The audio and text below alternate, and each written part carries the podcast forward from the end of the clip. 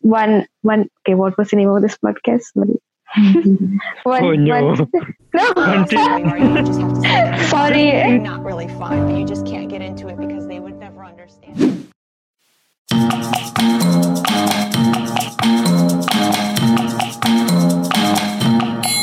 Hi guys, welcome to another episode of 1T1. You have your host Nicky and Akhil with you today. Hi all. And today we have a very talented and passionate young mind. My dear friend Irene, who is a young master's law student. Beyond the law student, she's also a pleasant and fun personality. Hi Irene. hello hi Hi Irene. Uh, welcome to hi our show. Akhil hi Nicky thank you Akhil, I'm uh, especially happy today. You know, we have a female guest in the panel for the first time. Yes I know, am I right? your first Yeah. guest in the podcast Uh, Irene, you are the first female guest of our podcast. Yeah, we are so privileged to have you. Thank you I'm privileged Yeah, seriously, it's our pleasure. Uh, So, Nicky, what are we discussing this week? Today, uh, since uh, Irene and I, we are both graduating in 2020, and uh, we're talking about how it feels to graduate in 2020.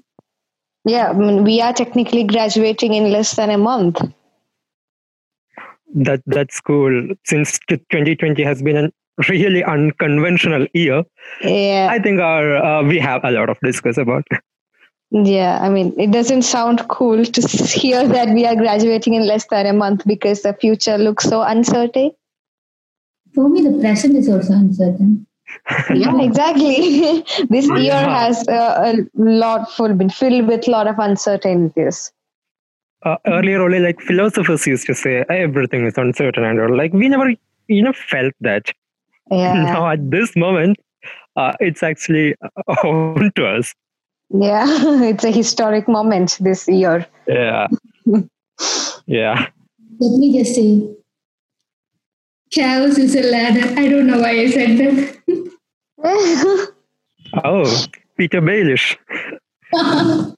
yeah. Oh yeah, uh, like uh, from our last week's recording, uh, I, I I understood that you are a uh, half, gl- I mean, glass half full kind of a person. I'm. Yeah, I kind of expected that. Uh, who, Nicky? Yeah, Nicky.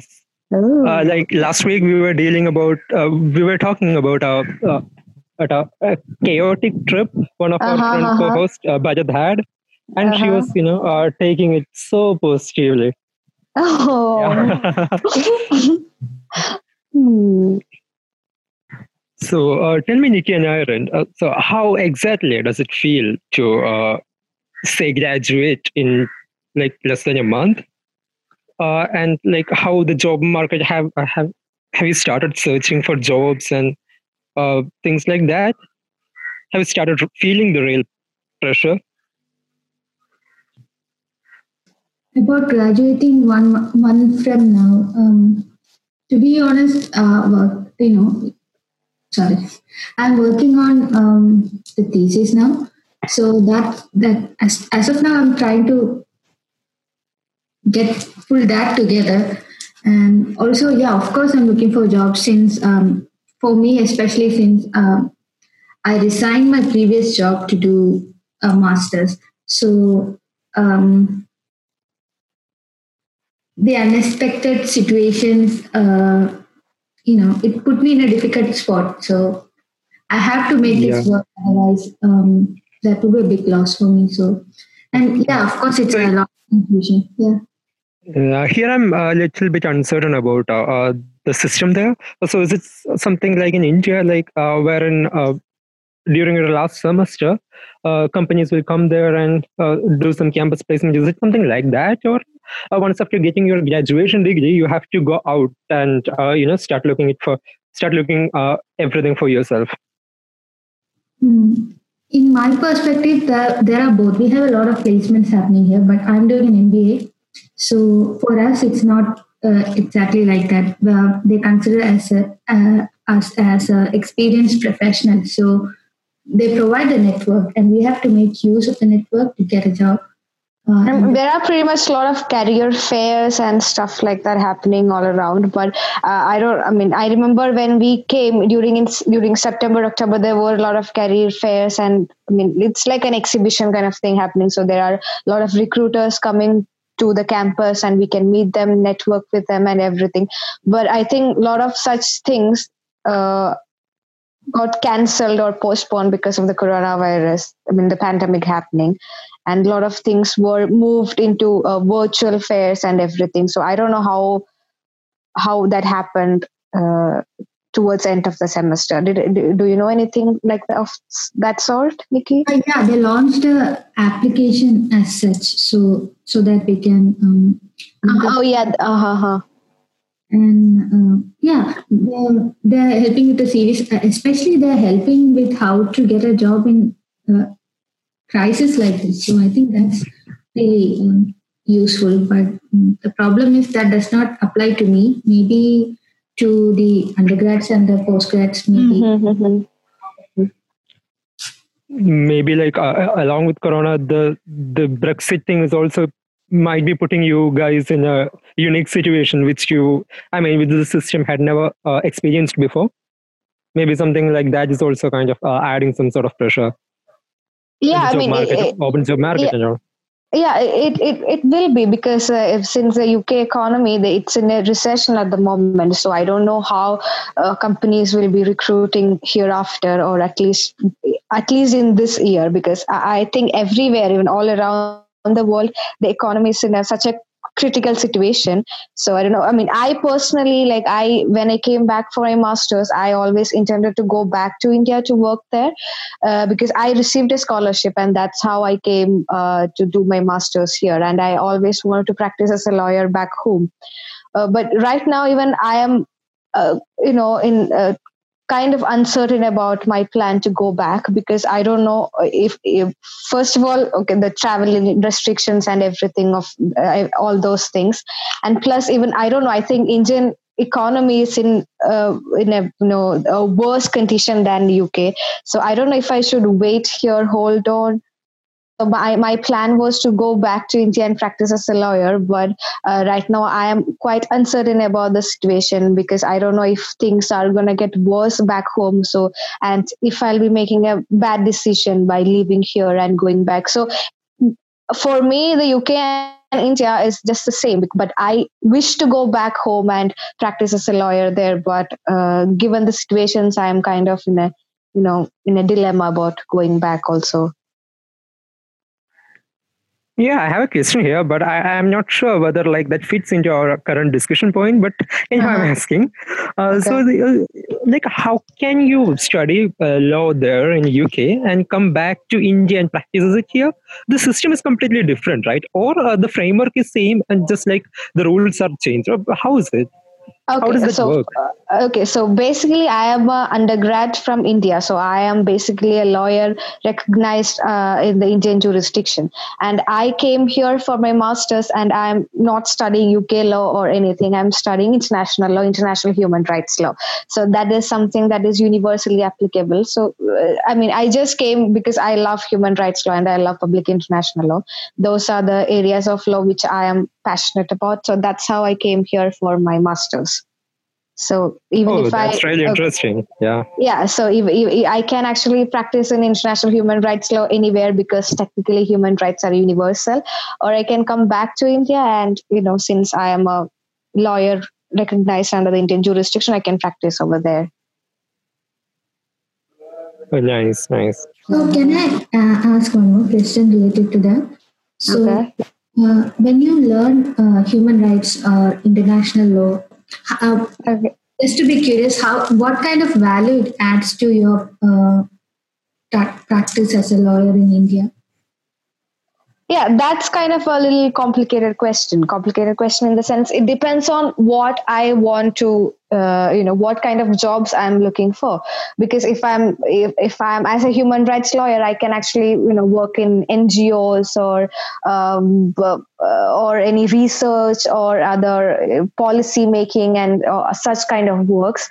Or uh, I can now practice as a lawyer, like an advocate. I can practice before the courts as well because human rights are technically present in uh, all kind of laws. It's present in international law. It's present in all domestic laws everywhere. Uh, so, so you know, it's it's it's everywhere. So, uh, yeah, I don't know if I'm clear enough. Hmm, okay. Okay, Oh, yeah, can you be sure, can you be make little sense, more yeah. can you be more specific with your question so then I can we don't know anything about love. Sorry.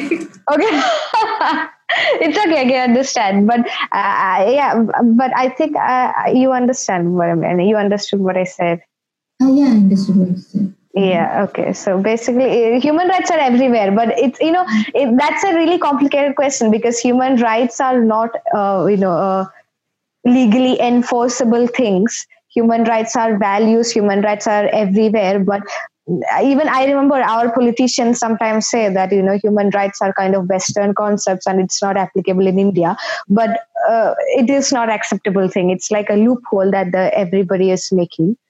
Uh, also humans. Okay. Yeah human rights are technically human rights. It's for it's a basic rights which are available for humans. So it can be practiced or enforced everywhere. So even if i'm a human rights lawyer i can you know work everywhere. Yeah, the range of human rights it's it kind of starts from uh, as i understood it kind of star, starts from you know uh, getting the basic necessities like amenities like uh, food and shelter to Yeah, even your data protection right? Yeah exactly like- exactly. Yeah. okay so it, it kind of you know cover a wide range of topics. yeah it is. It kind of this, that is Yeah. another complicated question. What are human rights? Technically right now i can say everything is human rights. So we, there are you know western countries or european countries. Okay our country is really poor. So we do we are for us human rights will be food air water shelter and everything. So there are developed countries who argues that internet is also a basic human right. So uh, the, no, the human right encompasses can encompass basically everything, all your rights. Yeah. Yeah, because like uh, during my tenure here as in a consultancy firm, uh, we often Uh-huh. have to deal with uh, clients from Europe and all. So it's Uh-huh. like uh, uh, it's not human rights; it's just data protection. That that will come as a small subset of uh, all Yeah, these basic rights rights. Yeah, But but the process of getting a single thing approved from that uh, section uh, in our Uh-huh. office wing is so Uh-huh. complicated. You have to uh, get compliant with a lot of things. Basically, Yeah. that, that, that's interesting to see, like how uh, how much importance all these countries are giving uh, to all these, you know, GDPR like of like Yeah. policies. in European countries they have this GDPR regulations because, Yeah, but for us it's nothing. yeah for uh, us it's not there because of the same reason only we have to take a lot of uh, measures Uh, because you know Uh-huh. client wouldn't trust with us because uh, if our country india is compliant with gdpr they Yeah. if something happens if something wrong happens they the Uh-huh. client can come back and uh, lodge a complaint against our Uh-huh. company in india because in india only like uh, we have a jurisdiction right Yeah, Uh, yeah, exactly. hmm yeah, but because our country is not uh, in line with this GDPR, we have to take a. It's kind of a two three days of job for a single person Yeah, yeah, to that's go true. through all the uh, courses and Yeah, yeah, we hardly have any data protection regulations because, uh, firstly, because we have better basic problems to deal with poverty and food, water, and everything. So, you know, data Yeah. protection is somewhere out of the world for us. once you have to sit, you have to sit Yeah. first. Then you Uh-huh. have to lean back and Yeah. all these things. Yeah, exactly. So they, it's almost a sorted out issues in all the European countries. So Uh, I think we are getting a lot of points to discuss, but we are kind of deviating from our actual. topic. yeah, that's true. but but it, I I like this discussion also. Uh, we can take it hand in hand. Okay, do you want to go back to job markets again?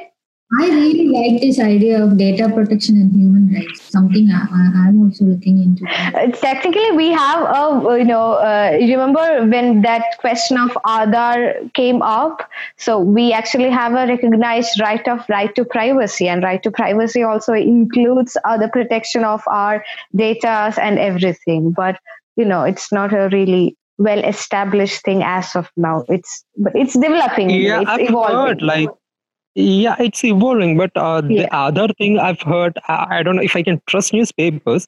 Uh, what I've Mhm. heard is like uh, in dark web and all, you can get uh, thousands of people's Aadhaar number. yeah it does. It, it, actually happened because i remember somewhere during when all of these uh, issues were happening some i don't remember who it was but somebody exactly you know po- uh, posted a tweet saying that okay you know it was a challenge basically you know this is my Aadhaar number. So i challenge you if we can get my details get it. So some somebody actually replied to that tweet saying that you know if this is your Aadhaar number these are all your details and he could actually post all those details so, so Yeah, it, seriously, it that- is that- actually possible. Uh, yeah. Uh, like Aadhaar since it is dealing with 121 crores, like 1.2 billion people's data. Oh, we Mhm. have to uh, make some more. Uh, we have to take some more measure. I mean, we. I meant government has to take some more measure to protect all these things. We Yeah, it is. But people who actually say that, you know, the- so everything is available everywhere. You post everything on your Facebook, and Facebook knows everything. So the Aadhaar is nothing. But that's not just a valid argument. Data is data, and it should be protected wherever it is. And there is one more uh, important thing: consent. We are Uh-huh. Consent, exactly. on Facebook uh, Uh-huh. upon consent only. So, like Yeah. that argument wouldn't stand a chance. It, it won't. Yeah. So, so it is actually a serious concern. But Yeah. Can I uh, link another question related to that? Like, because Yeah. I work in business, uh, I have seen a lot of uh, uh, business models that's uh, revolving around data collection. Like, um, for example, I mean, I feel like most of the businesses moving forward, they're depending a lot on data and analytics and collecting data, and data is power. So, uh, as someone who who is passionate about human rights and is concerned, and as citizens, uh, these data are collected with consent. But Mhm. how do you feel about um, using it uh, for their advantage? In the sense, not in terms of uh, targeted ads, but in terms of understanding you very deeply as a person. Uh, not just Facebook, but you know, health data, your whatever you see Mhm. people, your Alexa listening to you every day, and how do you feel about that? Uh, it, it is actually, I don't know how it can be sorted out. I think consent is the first issue that Uh, if should I be. can interject there, Yeah. if I can interrupt you there, uh, see, like uh, while uh, uh, uh, so for uh, while uh, while complying on GDPR uh, requirements, we had Mhm. to undergo a lot of tests and all. So in that. Uh, they were mentioning like a consent means uh, there are different levels of consents. Uh, it- It's like uh, when you are signing up on one Mhm. particular platform, it doesn't me- uh, it doesn't give them permission to share your data. So you are giving consent to that particular application to that particular period of time. yeah, Uh, yeah. uh, often uh, there uh, is uh, like suppose we are uh, creating a Facebook account. After one year, we are uh, deactivating it. So as per all these GDPR and other uh, like data compliance projects, uh, they're supposed to remove our data from their system Mhm. immediately. Immediately upon re uh, upon deactivating the account. But maybe Facebook might do that, but many of other companies who are storing data, they want they want uh, remove the data from their system. So that's a serious violation, and uh, it's ha- it could uh, lead to a lot of issues in future. So, like one time we are giving consent doesn't give them the um opportunity to use that data anytime they want. Yeah. removing the data from system is just one aspect of it. There are a lot of things, and I I cannot uh, remember recollect everything of it. Yeah. Yeah, it happens. I think I think first the first issue is that hardly anyone is really aware when it comes to all this technological stuff. Even I am really not. I don't think I'm a, I'm well versed with that data privacy laws or data protection laws or anything because it's when it comes to technology, it's really complicated. Because you, you remember something during this pandemic period we had in back home, we had this Sprinklr issue. So when all of this happens, even the even the people who are answerable are also really not aware of many technological laws. And that's really yeah exactly. Problematic. are- yeah that that is the real problem here. Because the general public doesn't have a clear picture of what exactly is going on there. Because Uh-huh. you know uh, not everything is uh, data like privacy or i mean uh, data piracy or anything. Uh, because uh, nowadays uh, the concept of you know uh, storing data in a physical system for one particular office is not there. Everything is on cloud. So a l- certain level of data you know sharing is already there. Even if uh, you take the example of a small company they might not be having a server physical server in their office. They'll they'll just go to amazon. They'll purchase a chunk of software from amazon so that there'll be you know uh, suppose uh, there is a bank and that bank is having uh, 100 customers it's a small bank okay so uh, like larger bank like icici and all they will be having a, a, a, a, a clear infrastructure for storing all their data. But small banks can often not afford that.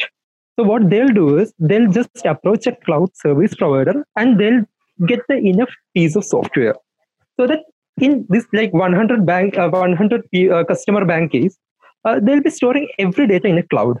But that is kind of compliant.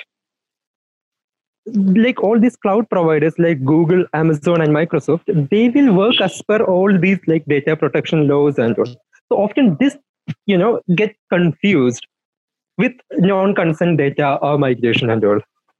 That that like there is a, a that's kind of a basic uh, necessity of uh, of this society to educate people in uh, all this kind of you know uh, cloud infrastructure and all. Then only they'll understand like what exactly is wrong what exactly is okay permissible. Yeah that's true. Even sometimes i feel that even though i'm talking about privacy or rights and everything when when i'm connecting this technology and with law there are so many missing links for me as well because even i am just in a learning period because when for me personally technology is a parallel world. So it's it's hard for me as a lawyer even to link both of these things. So that's that, that's just our lack of knowledge and understanding. So we need to actually gain much more knowledge about uh, data protection and everything. Yeah i think uh, now i I think um, you all might have seen a video of us congress. Like senators were asking questions to sundar pichai and mark zuckerberg about their business model. Basically like uh, mark and sundar were kind of uh, explaining technology to all these old senators and it was really Mm. funny. There is a gap in every you can corner of the world. Like those who makes laws and uh, you know these technologies like they have yeah to work is. together. It is. Yeah.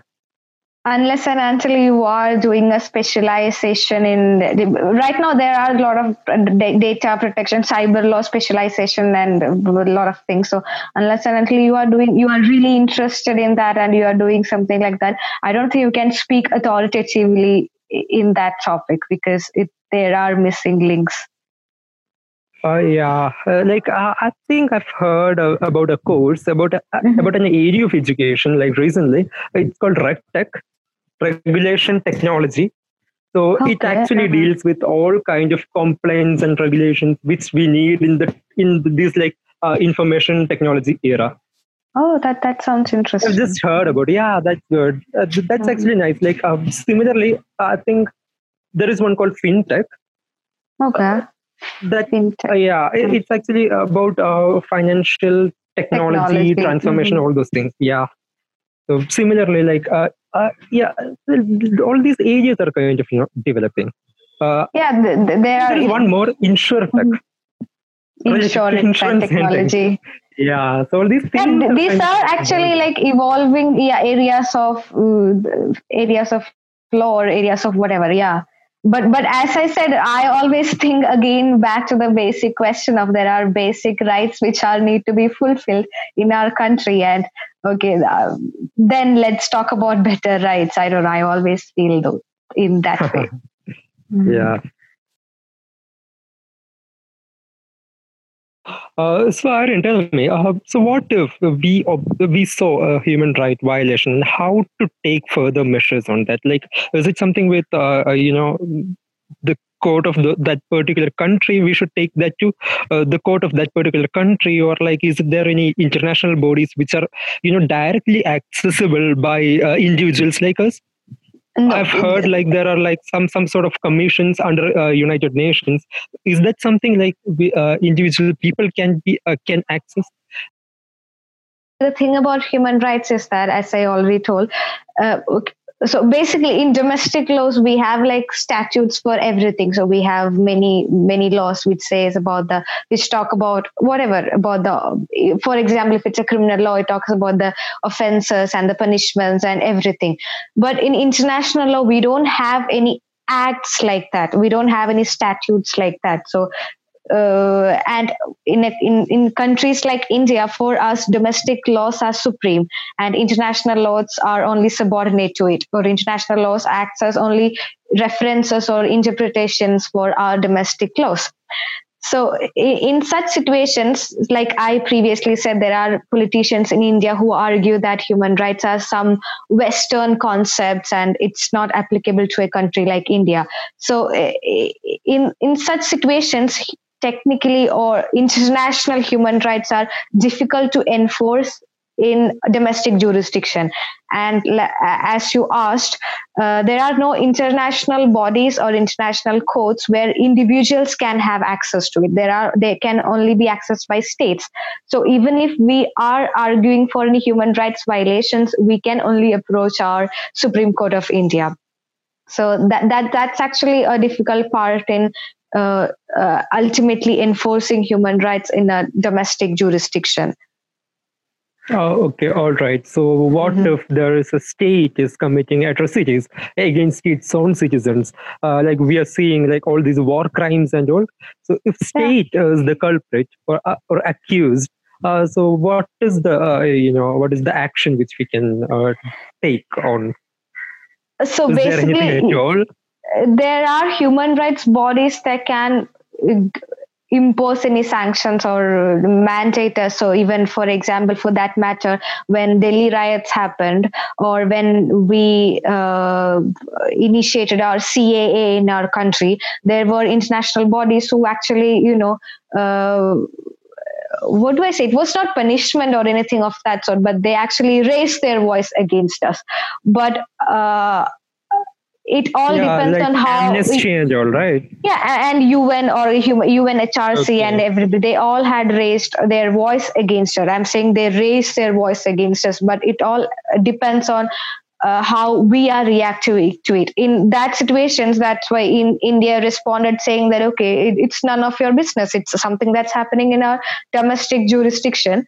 Mm, so that's end of the story. So that's mm, how yeah, ultimately okay. it can lead to it so oh, otherwise, so basically, that's how th- those are the loopholes where national or uh, pol- political bodies are uh, stopping the enforcement of human rights. Otherwise, I can completely say that our CA, NRC, and the Delhi riots and everything happened in our country are completely, I mean, uh, atrocities, uh, atrocities and violations of human rights. But at the end of the day, nothing happens on paper unless and until we have a strong judiciary, domestic judicial body that can take strong action and say that okay, yeah. these are violations and this cannot be permitted in our country. Oh, okay, okay, okay. So, thanks, Irene. All those were our, you know, uh, burning questions about all these laws and rights and all. So, uh, from this discussion, I understood that all these rights everything depends upon the value, the value that society which imparts it. So um, uh, in a value-based society, only all these things like uh, all uh, data privacy, be it data privacy or be it human rights, everything will have a meaning.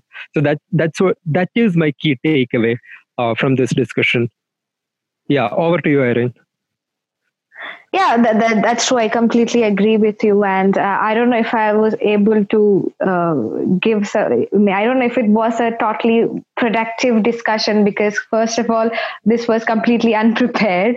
And secondly, talking about human rights in whatever 20 minutes or half an hour is uh, i don't know it, it's a really difficult job because as you said human rights are it's a universal concept and it is a value based concept and it is uh, a very wide topic to discuss. So uh, i hope to have maybe another discussion some other day where we can uh, continue this maybe or yeah we can continue this discussion l- later on as well. Yeah it was a really good experience meeting akhil and nicky. I knew nicky already. So uh, yeah thank you for invite, inviting me to this one one okay what was the name of this podcast? Sorry. One, Oh, no. one- no One t- sorry Just think about 11. Why it is not called 1T1? one t one Yeah, because 21 is 21. oh, okay right? 21 okay one t one 31. One, why not 1T1? We felt, you know, 11 Okay. is so odd mm. out. Oh, oh, okay, oh, okay, okay. So, so anyway, thank you for inviting me.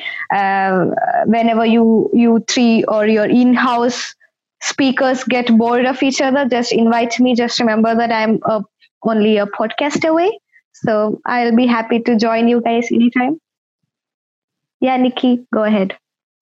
Thank you, Irene. Uh, to be honest, uh, I would say that this was a really candid conversation that we had today. Um, while I was reading uh, certain things about, um, you know, how analytics is going to be a big thing in business, uh, there are a lot of questions that um, I had in my mind that at least some of it we could uh, share today and discuss today. And uh, uh, as you said, as it was an unplanned discussion, uh, I think we we did not go deep into a lot of concepts that actually were very interesting to us, and I really look forward to ha- having another discussion with you, Irene and Akhil, and hopefully we'll have a rest of the panel as well that day. And uh, thank you so much. Uh, so, as much as we enjoyed, I hope you guys also enjoyed this wonderful podcast with our guest Irene. Catch you guys next week with another interesting topic. Till then, take care. Bye bye. Bye bye, guys. Bye bye. Safe.